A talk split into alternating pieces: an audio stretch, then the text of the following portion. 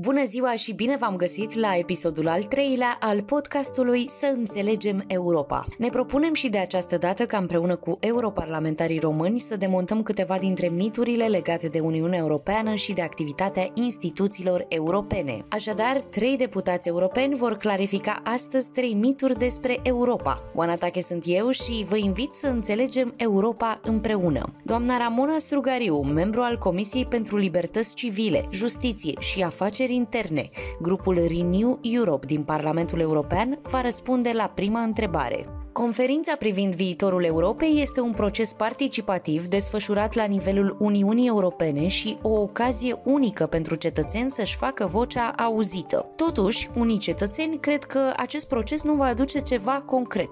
Cum îi putem convinge că este important să se implice? Ce face Parlamentul European pentru a se asigura că vocea cetățenilor este ascultată? Aș reaminti această, uh, acest efort uriaș al, uh, al Uniunii uh, susținut puternic de Parlamentul uh, European uh, de a pune pe masă Next Generation EU și întregul, întregul mecanism cu toate componentele lui uh, de redresare și de uh, reziliență.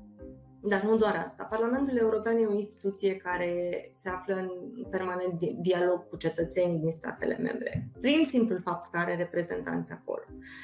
Um, Parlamentul European este cel care are o comisie dedicată uh, care se cheamă Comisia pentru Petiții, unde se aud în fiecare săptămână vocile uh, cetățenilor europeni care au căi directe de a semnala nereguli, de exemplu, și lucruri, uh, lucruri mai puțin uh, fericite sau mai puțin legale sau uh, mai, mai um, puțin uh, în concordanță cu legislația națională sau, sau uh, europeană uh, și atunci oamenii merg când, către această comisie uh, și își, uh, își exprimă punctul de vedere. Parlamentul European este cel mai uh, puternic susținător al inițiativei legislative cetățenești. Există această inițiativă legislativă cetățenească prin care uh, pot fi uh, inițiatori ai unei propuneri legislative sau ai unei modificări uh, legislative, chiar cetățenii Uniunii. E un mecanism complicat, se poate îmbunătăți, dar uh, este la dispoziția oamenilor din întreaga uh, Uniune și face parte din acest exercițiu democratic până la urmă uh, pe care și de democrație participativă pe care îl promovează Parlamentul European. Deci chiar ține foarte tare la acest capitol de reformă, de reforme uh, și de uh, finanțarea acestor reforme cu respect pentru valorile europene. Și o să vă spun un lucru referitor la valorile europene, pentru că lumea tinde poate să le lege de niște conotații foarte abstracte, așa, și de o, o dimensiune foarte îndepărtată. Ce, ce înseamnă, de fapt, valorile astea europene? De ce tot vorbim despre valori europene? Um, înseamnă o lume mai sigură și mai bună pentru cei care suntem acum, dar și pentru generațiile de mâine. Înseamnă că dacă unui om se întâmplă o nedreptate, există mecanisme instituționale și autorități de aplicare a legii și la nivel național și la nivel european care să poată să intervină, care să poată să, să regleze această nedreptate care să le poată proteja buzunarele mai bine. Înseamnă că au anumite libertăți și anumite drepturi pe care nu le-ar fi avut niciodată dacă nu ar fi funcționat și n-ar fi fost parte și cetățeni în uh, Uniunea Europeană și partea proiectului uh, european. Înseamnă libertatea lor de circulație, libertatea de a munci și de a studia oriunde își doresc în spațiul Uniunii Europene. Înseamnă această dinamică a pieței unice extraordinare. Înseamnă că putem să fim un actor extrem de important în tot ceea ce înseamnă apărare europeană.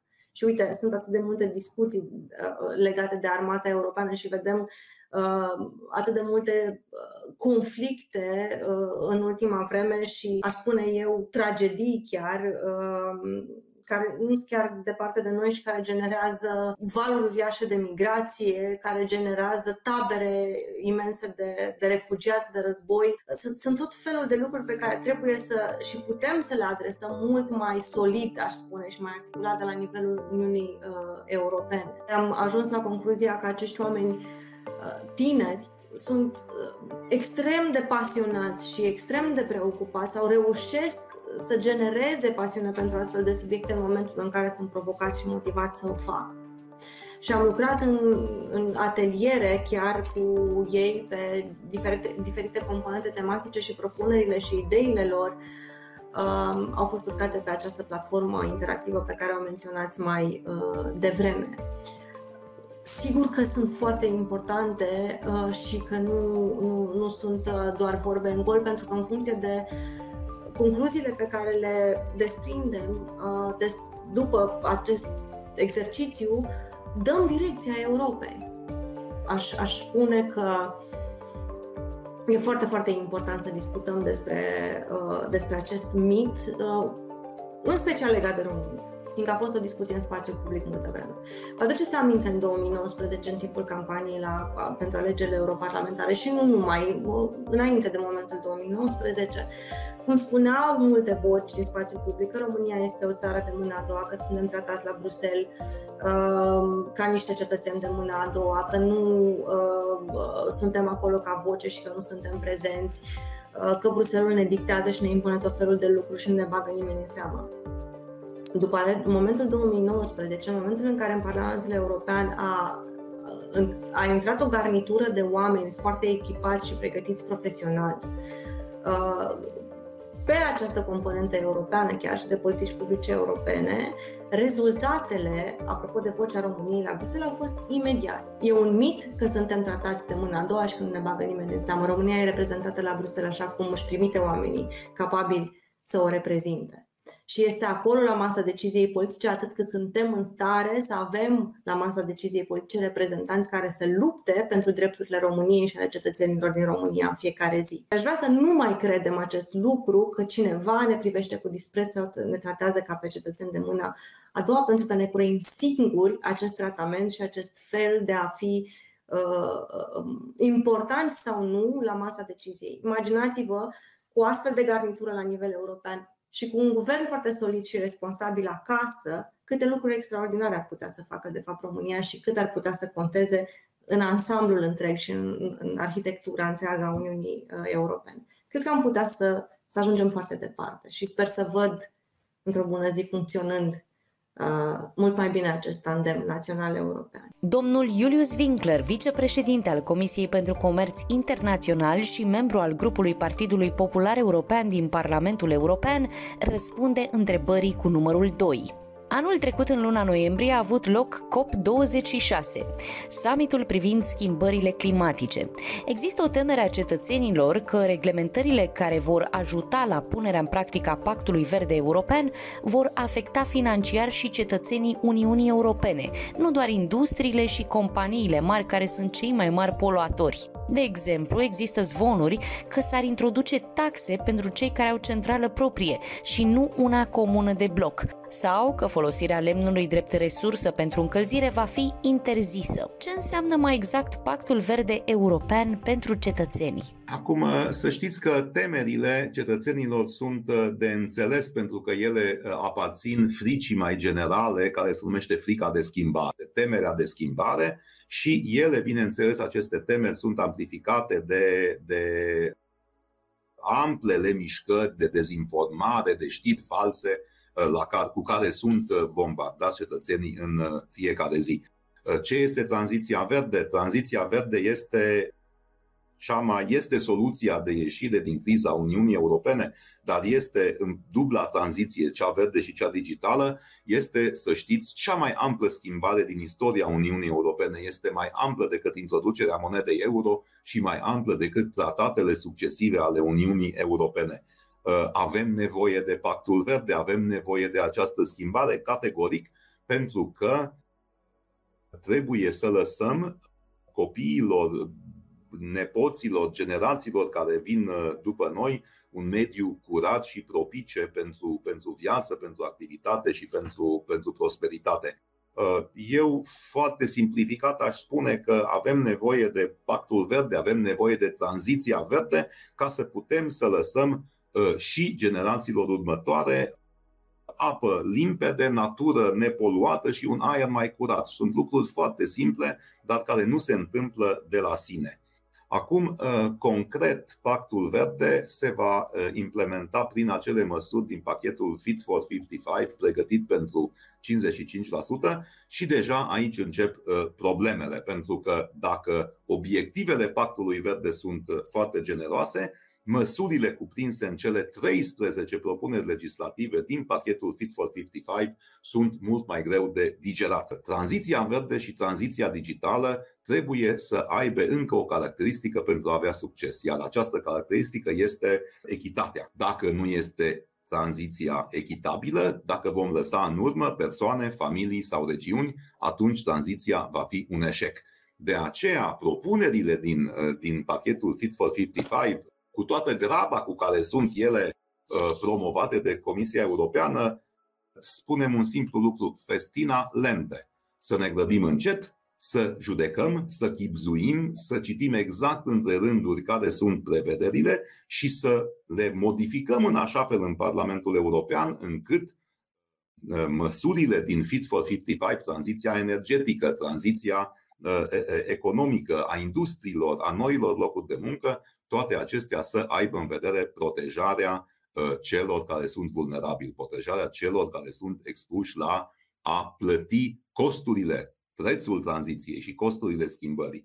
Misiunea noastră la Bruxelles este nu aceea de a uh, aproba propunerile Comisiei Europene, misiunea noastră este aceea de a proteja interesul național, de a proteja toate comunitățile din, uh, din România. Cei din Valea Jiului au la fel de multe trebuie să aibă la fel de multe șanse ca cei din Cluj sau din oricare altă zonă dezvoltată a României pentru succes în viitor. Așa că uh, ne pregătim pentru acest război, ne pregătim pentru aceste bătălii și uh, Pactul Verde va putea fi declarat un succes doar în măsura în care el va fi benefic pentru toți cetățenii și toate comunitățile Uniunii Europene. Doamna Corina Crețu, membra Comisiei pentru Control Bugetar și a Comisiei pentru Dezvoltare Regională, grupul Alianței Progresiste a Socialiștilor și Democraților din Parlamentul European și fost comisar european pentru politică regională, ne ajută să găsim răspunsul întrebării cu numărul 3. Mulți tineri absolvenți de studii superioare decid să plece din țară pentru a se realiza profesional în alte state ale Uniunii Europene. Apare astfel îngrijorarea că Uniunea Uniunea Europeană ne fură elitele și dezvoltarea României este afectată de plecarea acestora. Unele voci chiar sugerează că aceasta este o strategie pentru a împiedica dezvoltarea României. Așa că vă întreb, ce este de făcut pentru a încuraja tinerii absolvenți să rămână în țară și cum pot ajuta instituțiile Uniunii Europene pentru îndreptarea acestei situații?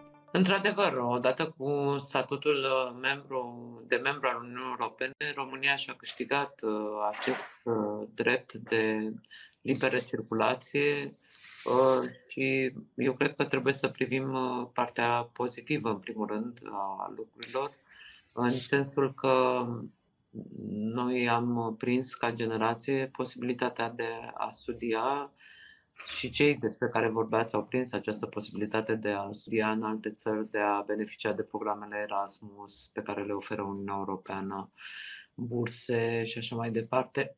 Este o șansă istorică pe care uh, părinții și bunicii noștri nu au avut-o, adică ei nu puteau să meargă nici măcar uh, la Sofia într-un concediu. Deci, din acest punct de vedere, haideți uh, să fim realiști.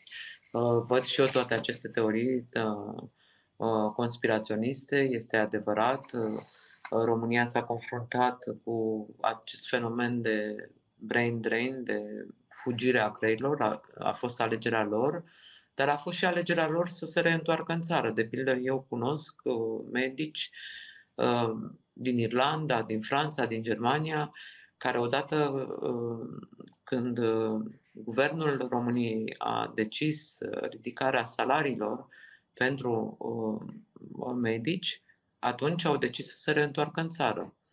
Există de pildă, chiar în București, la spitalul municipal, întâmplător, am dat peste un medic care venise din Irlanda și care a și spus că odată cu creșterea salariilor medicilor nu mai avea sens să rămână în Irlanda, unde nu avea prieteni, unde oricum plătea chirie, unde oricum se, plă, se era printre străini.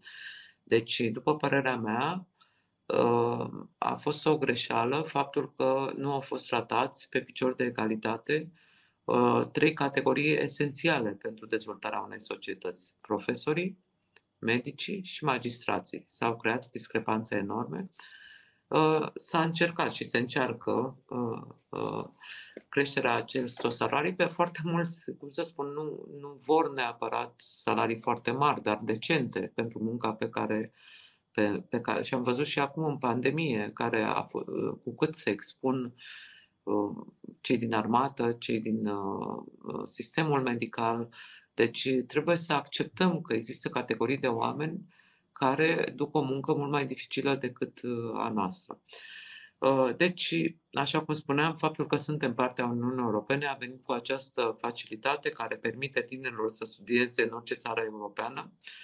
Acesta fiind, eu cred, un beneficiu de care se pot bucura dar sigur că cred că este de datoria instituțiilor statului să le ofere condiții prielnice, prielnice tinerilor români, ori să studieze în România, ori să se întoarcă în țară, sau celor care absolvă, sunt absolvenți în România, să aibă, așa cum spuneam mai înainte, motive să rămână în țară, să aibă unde să se angajeze și unde să aibă salarii decente pe măsura cunoștințelor lor.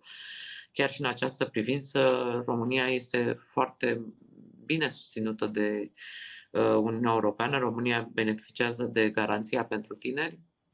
Din păcate, uh, cred că a fost o greșeală că această garanție pentru tineri, pentru care ne-am bătut atât de mult în Parlamentul European, uh, a fost dată să fie administrată de către Ministerul Muncii este foarte trist. Îmi vine și să plâng să spun că acești bani au fost alocați din 2014 și rata de absorție este de 2%. Acești bani au, ne-am luptat, atunci eram în Parlamentul European și ne-am luptat să avem această garanție pentru tineri, pentru a încuraja firmele, în primul rând, să angajeze tineri, pentru că uh, peste tot, dumneavoastră știți foarte bine că aveți studenți, există, când un student vrea să se angajeze, îl întreabă ce experiență ai, Doamna Ramona Strugariu, membra grupului Renew Europe, domnul Julius Winkler, membru al grupului Partidului Popular European. Și doamna Corina Crețu, membra grupului Alianței Progresiste a Socialiștilor și Democraților din Parlamentul European, au fost astăzi alături de noi la Să înțelegem Europa, podcastul care ne ajută să descoperim adevărul despre Uniunea Europeană și activitatea instituțiilor europene. Să înțelegem Europa este un proiect dezvoltat de Biroul de Legătură al Parlamentului European în România. Oana Tache sunt eu, gazda dumneavoastră, pe curând! thank you